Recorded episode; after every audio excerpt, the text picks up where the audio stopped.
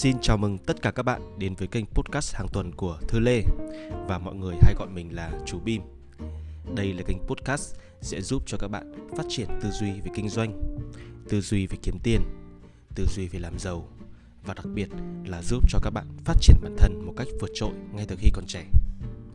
Vì là một người khởi nghiệp sớm, thất bại sớm và thành công sớm, cho nên là mình rất tự tin để có thể đem đến cho các bạn những kiến thức gần gũi và thực tế nhất, để giúp cho các bạn tránh được phần nào những cái thất bại mà mình từng gặp phải, và giúp cho các bạn thành công ngày càng nhanh chóng hơn. Đây là kênh podcast sẽ giúp cho các bạn đúc kết lại tất cả những thất bại, tất cả những vấp ngã của những người đi trước, đặc biệt là những cái người trẻ như mình, để giúp cho các bạn dễ dàng thành công hơn và biết được cái sự lựa chọn nào là phù hợp nhất trong cuộc sống. Chúng ta sẽ gặp lại nhau vào mỗi sáng thứ tư hàng tuần các bạn nhé. Và ngay bây giờ, chúng ta hãy cùng bắt đầu ngay thôi, bởi vì chủ đề của tuần này vô cùng thú vị. Thì để bắt đầu chủ đề của tuần này, thì như mọi khi, mình sẽ tâm sự cho các bạn một câu chuyện trước. Đó chính là các bạn đã bao giờ cảm thấy rất là chán nản trong công việc của mình, bởi vì là mình làm một công việc đã đủ lâu, nhưng mà cái mức lương của mình lại không được tăng. Các bạn đã từng làm việc ở một cái môi trường nào đó, hoặc ở bất kỳ một cái môi trường nào mà khiến cho các bạn cảm thấy rằng hình như tôi đang rơi vào một cái vòng xoáy của công việc, của cái sự chán nản mà nó cứ lặp đi lặp lại, lặp đi lặp lại, lặp đi lặp lại. Nhưng cái sự chán nản ở đây ấy, nó được thể hiện rõ ràng bằng cái mức lương của các bạn được nhận hàng tháng. Bởi vì rõ ràng là các bạn đã có cố gắng, các bạn đã có cái sự nỗ lực, và các bạn đã có cái sự chăm chỉ riêng của mình. Nhưng không hiểu sao, thỉnh thoảng các bạn ngẫm lại thì các bạn vẫn thấy rằng cuộc đời của mình tại sao nó vẫn thua kém và ở dưới những cái người khác rất là nhiều. Các bạn làm mãi làm mãi mà cái mức lương của mình nó vẫn chỉ loanh quanh ở trong khoảng phạm vi từ bảy cho đến khoảng mười hai triệu. Nó không lên được mười lăm triệu, nó không lên được hai mươi triệu. Chứ đừng nói đến những cái con người, những cái bạn trẻ khác tài năng, họ có thể kiếm được từ một trăm triệu cho đến hàng tỷ đồng mỗi tháng một cách rất là dễ dàng. Và cái sự tủi thân này nó sẽ đến với các bạn thỉnh thoảng vào lúc buổi tối muộn, khi các bạn đi về nhà sau một ngày mệt mỏi, hoặc những cái buổi sáng khi các bạn chuẩn bị chui ra khỏi chăn thì các bạn thấy rằng tại sao cuộc đời mình mãi nó không chịu thay đổi đây. Vậy nên là dưới tư cách là một người trẻ, năm nay thì mình cũng mới chỉ có hai mươi tám tuổi thôi, và mình đã từng trải qua những cái giai đoạn nó đi ngang như cảm giác của các bạn hiện tại. Những cái giai đoạn mà mình cảm thấy rằng ô, sao cuộc đời mình nó cứ chững lại ở đây, và chả nhẽ nó không phát triển được nữa sao. Và có rất là nhiều hôm mình cảm thấy rất là chán nản, bất lực và không muốn đi làm. Vậy thì cái podcast ngày hôm nay là cái podcast mà mình đã từng vượt qua, và mình muốn thu âm nó từ rất là lâu rồi. Bởi vì sao? Mình phải vượt qua được nó rồi thì mình mới có kinh nghiệm để chia sẻ cho các bạn chứ. Và tên podcast ngày hôm nay có tên Sự khác biệt giữa người có thu nhập hàng tháng mười triệu và một trăm triệu đồng. Sự khác biệt đó nằm ở đâu? Và ngày hôm nay mình sẽ giải thích cho các bạn về cái sự khác biệt đó. Trước hết thì để có thể chia sẻ với các bạn thì mình cũng cần phải tâm sự thật. Đó là mình đã vượt qua cái cột mốc một trăm triệu một tháng, và đỉnh điểm của mình là những cái cột mốc một trăm triệu một ngày từ rất là lâu rồi. Vậy nên là mình rất là mong các bạn không coi đây là một cái podcast nó mang tính khoe khoang, mà nó chỉ đơn giản là một cái podcast mà mình tự thu âm, và mình mong muốn được chia sẻ để có thể giúp đỡ cho các bạn, và giúp đỡ được nhiều người hơn đạt được cái kết quả như mình. Và bởi vì mình đã có cái cơ hội để đạt được cái con số một trăm triệu một tháng, và nhiều hơn cái con số đấy từ rất là lâu rồi, vậy nên là mình cũng có cơ hội để mình có thể được chơi và được tiếp xúc với những cái con người giỏi hơn mình, để xem là họ cũng có thể làm cách nào mà họ có thể kiếm được nhiều tiền đến như vậy. Thì cái sự khác biệt của một người kiếm được một trăm triệu một tháng và sự khác biệt của một người kiếm mười triệu một tháng ấy, thì mình có cơ hội để mình được quan sát, và mình được đúc kết thành bốn cái ý sau đây. Và mình tin rằng cái kinh nghiệm này, các bạn chỉ cần sử dụng tốt được một cái thôi thì cuộc đời của các bạn đã đủ để rẽ sang một trang mới rồi. Và chúng ta hãy cùng đến luôn với bí kíp đầu tiên nhé. Đó chính là trở thành chuyên gia. Để mình kể cho các bạn một câu chuyện vui như này. Đấy là ở trong xóm nhà mình ấy, thì có một anh sửa xe. Thì anh ấy tên là Hùng. Đó, thì cái anh sửa xe này, anh ấy là một cái người sửa xe rất là nổi tiếng trong khu nhà mình. Anh ấy là một cái người mà hầu như là ai cũng biết. Thì cứ mỗi khi là có người hỏng xe này, có người gặp vấn đề trục trặc về xe cộ này, thì họ thường gọi ngay cho anh. Đó, thì các bạn có thể để ý không, có hàng trăm cái anh sửa xe quanh khu nhà mình, và có đủ mọi độ tuổi từ già cho, cho đến trẻ. Nhưng anh Hùng này ấy, lại là một cái tên rất là quen thuộc mỗi khi mà có người muốn tìm đến để sửa xe. Tại sao lại như vậy nhỉ? Bởi vì là sao? Anh ấy là một chuyên gia trong việc sửa xe, và anh ấy chỉ xử lý những cái vụ sửa xe hỏng nặng thôi. Thì mình nhớ mãi cái quãng thời gian khi mà mình còn bé, thì anh Hùng này, anh ấy cũng chỉ là một anh thợ mới học việc thôi. Và anh ấy gọi là hồi đấy còn non lắm. Và mỗi khi mà người ta muốn tìm sửa xe ấy, thì người ta thường tìm đến những cái hàng sửa xe trên phố, chứ không ai tìm đến anh Hùng cả.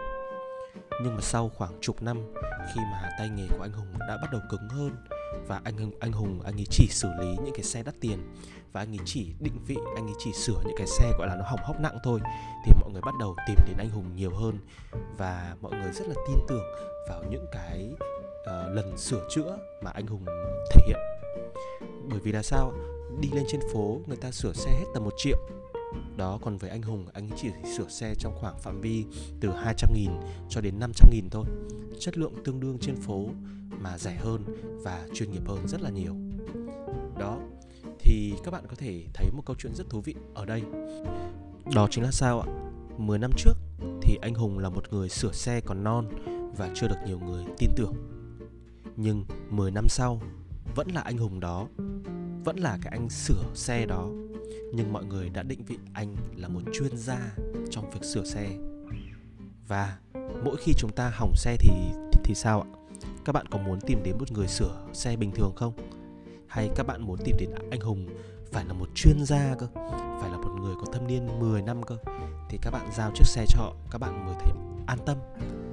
Đó, vậy nên là để đúc kết cho cái câu chuyện này, thì các bạn có thể hiểu rằng là nếu như các bạn chỉ làm những cái gì mà mọi người cũng làm được, thì bạn sẽ chỉ có những cái gì mà mọi người cũng có thôi.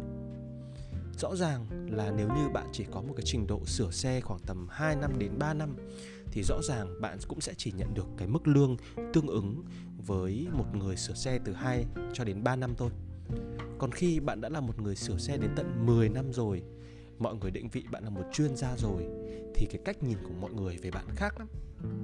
Đấy là lúc bạn có thể hoàn toàn gọi là đòi hỏi thoải mái về cái mức lương bạn muốn được nhận. Bởi vì là sao ạ? Mọi người muốn gặp chuyên gia thì mọi người chắc chắn phải trả một cái mức lương cao hơn. Và đó là lúc bạn có thể đòi hỏi được những cái mức lương cao hơn con số mười triệu rất là nhiều, chứ không còn là vài ba triệu lẻ như ngày xưa nữa. Và chỉ khi nào bạn trở thành chuyên gia thì bạn mới có thể đòi hỏi những cái đặc quyền đó. Đó, vậy nên là sao? Thì uh, câu chuyện ngày hôm nay muốn kể với các bạn nó rất là dễ hiểu thôi. Đó rằng là các bạn làm tốt hơn người khác ấy, đó là chưa đủ. Các bạn làm tốt hơn người khác một chút, đấy là không đủ. Mà các bạn phải định vị mình thành một chuyên gia trên thị trường, thì khách hàng sẽ tự tìm đến bạn mà thôi. Các bạn làm tốt hơn thì người khác cũng có thể làm tốt hơn được. Nhưng nếu các bạn định vị mình là một chuyên gia, tôi là một người giỏi nhất trong lĩnh vực của tôi, dù kể cả là tôi đang rửa bát, thì khách hàng sẽ tự tìm đến bạn. Tiền bạc sẽ tự tìm đến bạn một cách đơn giản vô cùng. Đó, bởi vì khi đó cái vấn đề không phải là ai giỏi hơn ai, mà đó là khi bạn có một chỗ đứng khác biệt. Cứ là chuyên gia thì sẽ luôn luôn có một chỗ đứng khác biệt, và mọi người rất là tò mò xem cái sự khác biệt của bạn nó, nó nằm ở đâu. Và mọi người sẵn sàng trả lương cho bạn cao hơn so với những người khác, bởi vì bạn là chuyên gia. Vậy để đúc kết cho ý này thì nếu như bạn đang là một người mới khởi nghiệp, hoặc nếu như các bạn đang là một người đang đi làm, vậy thì hãy nhớ giúp mình rằng các bạn làm việc một năm, ba năm, năm năm hay là mười năm nó không quan trọng. Quan trọng là các bạn định vị mình là ai. Với năm năm các bạn đánh đổi ra cho một công việc, các bạn sẽ quyết tâm trở thành một chuyên gia, trở thành một người mà ai cũng cần. Hay các bạn sẽ chỉ là một người làng nhàng với một bộ kỹ năng mà ai cũng có. Nếu như các bạn đang cảm thấy không hài lòng trong cuộc sống của mình và các bạn mới làm việc được trong phạm vi được ba năm thôi, thì hãy nhớ rằng các bạn vẫn còn tận bảy năm để có thể thay đổi cuộc sống của mình và trở thành một chuyên gia. Trở thành một chuyên gia không khó. Chuyên gia chỉ đơn giản là người tự tin vào những lời mình nói, tự tin tôi là người giỏi nhất trong lĩnh vực của tôi để tôi có thể giúp đỡ được cho khách hàng của mình. Còn những cái người làng nhàng ấy thì họ luôn luôn có cái sự mất tự tin, vậy nên là họ sẽ không bao giờ trở thành một chuyên gia được. Vậy nên là dù các bạn có đang làm gì thì hãy ghi vào tờ giấy đích đến cuối cùng của mình, hãy trở thành một chuyên gia các bạn nhé. Sang đến cái bí kíp số hai. Bí kíp số hai này cũng khiến cho mình được truyền cảm hứng hơn bí kíp số một rất là nhiều, bởi vì nó là thứ đã giúp cho mình thay đổi hoàn toàn trong cuộc sống. Đó chính là làm nhiều hơn những gì được trả. Thì để cho các bạn hiểu rõ hơn về cái câu chuyện này, về cái ý này, thì mình sẽ kể cho các bạn một câu chuyện. Đó chính là để có thể trở nên gọi là thành công được như bây giờ, thì bản thân mình đã từng đi làm cho khoảng sáu thương hiệu thời trang lớn nhỏ khác nhau. Thì cái quãng thời gian đi làm của mình thì trong phạm vi là khoảng tầm hơn hai năm. Thì mình cứ nhớ mãi cái ngày đó. Đó là uh, nhân viên thì trong cửa hàng lúc nào cũng đông, lúc nào cũng có khoảng sáu cho đến tám người, và chủ thì chỉ có một thôi. Nhưng mà sau khoảng tám năm thì chỉ có duy nhất mình là một trong những cái người đứng ra và có thể tự lập làm chủ một cách rất là dễ dàng.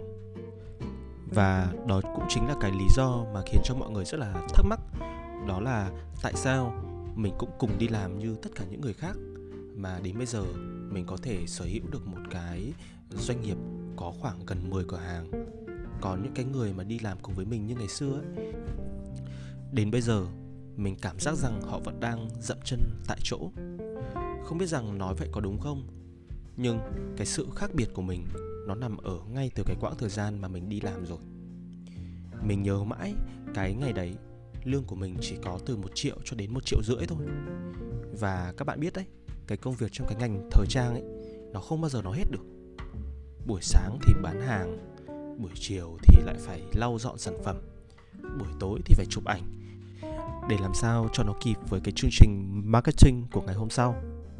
Vậy nên là cái chương trình, các cái hành động trong cái ngành thời trang ấy, nó gần như là nó không bao giờ kết thúc được. Và lúc nào cũng vậy thôi. Thường thì các nhân viên sẽ đi làm theo ca các bạn ạ. Họ sẽ làm theo ca bốn tiếng cho đến ca tám tiếng trong một ngày. Còn mình, mình cũng lúc nào cũng phải làm đến khoảng một đến hai giờ sáng. Có nghĩa là mười hai tiếng một ngày là một việc rất bình thường.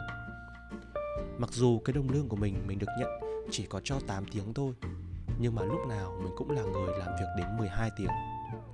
Mình lúc nào cũng là người đi về muộn nhất. Mình lúc nào cũng là người xông xáo nhất. Đến cái mức có nhiều người còn ghét cái tính của mình, bởi vì là mình nhiệt tình và mình xông xáo quá. Còn họ thì lúc nào cũng túm năm tụm ba với nhau để có thể kể chuyện, để có thể nói xấu, để có thể gossip về một ai đấy. Còn mình thì mình chỉ làm đúng một việc thôi, làm nhiều hơn những gì mình được trả. Và lúc nào mình cũng là người ở lại sau cùng, chỉ để phục vụ cho khách hàng được tốt nhất. Và cái tư duy đấy nó nhiễm và nó đi cùng với mình cho đến bây giờ. Khi mình đã có một chút thành tựu gì đó rồi, mình vẫn cứ tiếp tục làm. Và mình luôn luôn giữ cái quan niệm là sao? Phải làm nhiều hơn những gì mình được trả. Các bạn cứ thử nghĩ xem, nếu như một ngày các bạn đi ăn phở mà tự nhiên các bạn được tặng một cốc trà đá đi, các bạn có vui không? Và khi mà cái văn hóa phục vụ của người miền Bắc còn rất là kém, thì một cái món quà tặng kèm, một cái uh, cốc nước được gửi đến cho các bạn lúc các bạn đang khát mà các bạn không phải đóng tiền nhá, thì mình chắc chắn điều đó sẽ khiến cho các bạn nhớ mãi luôn. Chúng ta luôn luôn cứ làm đủ, và nhiều khi nhá, chúng ta còn cắt bớt những cái gì khách hàng xứng đáng được nhận để cho chúng ta tiết kiệm được thời gian. Nhưng chúng ta không biết được rằng khách hàng biết hết đấy, mọi người biết hết đấy, những người xung quanh bạn biết hết đấy. Các bạn cứ làm nhiều hơn những gì các bạn được trả. Ví dụ nhé, đáng lẽ là lương tám triệu, nhưng tôi làm việc như là một người được trả lương mười triệu. Đáng lẽ là tôi được trả lương mười triệu, nhưng tôi làm việc như là một người được trả lương hai mươi triệu cơ. Thì các bạn nghĩ xem ai sẽ là người thiệt thòi nhất? Các bạn không phải là người thiệt đâu, bởi vì những cái việc mà các bạn làm, tất cả mọi người đều biết đấy, chỉ là họ không nói thôi.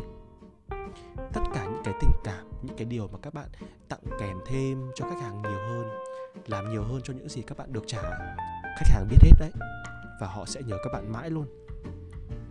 Bởi vì là sao? Đến bây giờ mọi người vẫn nhớ mình là cái cậu bé bán hàng nhiệt tình và chăm chỉ nhất của tám năm trước, và mọi người chả nhớ tên những cái người kia đâu.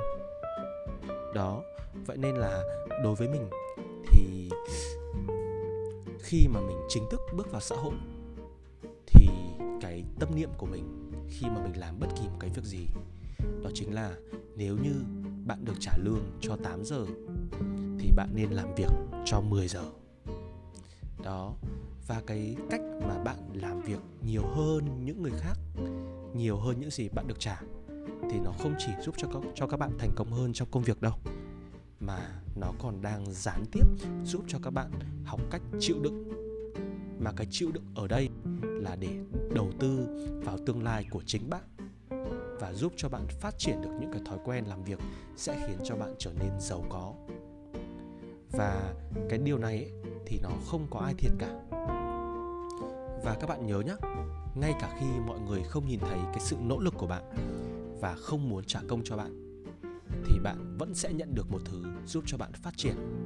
Đó chính là thói quen làm việc sẽ giúp cho bạn thành công hơn trong tương lai. Ôi, loáng một cái mà đã gần hai mươi phút rồi, và mình đang tự đặt cái giới hạn cho những cái podcast của mình trong mỗi mỗi tuần ý, nó chỉ trong phạm vi khoảng hai mươi đến hai mươi lăm phút trở xuống thôi. Vậy là chúng ta vẫn còn tận hai ý nữa để có thể gọi là trao đổi với nhau trong tuần sau. Vậy mình rất là mong các bạn có thể nghe đi nghe lại về hai ý, giúp cho các bạn hiểu được cái sự khác biệt giữa người có thu nhập hàng tháng mười triệu và một trăm triệu nằm ở đâu. Và mình tin rằng hai ý đầu tiên đó chính là làm nhiều hơn những gì bạn được trả và trở thành chuyên gia, thì đã là hai ý nó rất là truyền cảm hứng để cho các bạn có thể thực hành luôn rồi. Và nếu như các bạn mong muốn nghe tiếp phần hai, vậy thì hãy giúp cho mình like cái podcast ngày hôm nay, hoặc là bình luận xuống dưới cái video podcast này nếu như các bạn có thấy mình trên YouTube nhé. Các bạn hãy giúp mình một lời khen hoặc một lời chê để mình có thể làm tiếp cái phần hai một cách chân chu nhất. Cảm ơn các bạn rất là nhiều, và hẹn gặp lại các bạn tuần sau trên kênh bimthu chấm tv, trên Spotify, hoặc các bạn có thể tìm mình trên YouTube. Cảm ơn các bạn rất là nhiều. Chúc các bạn một tuần mới tuyệt vời.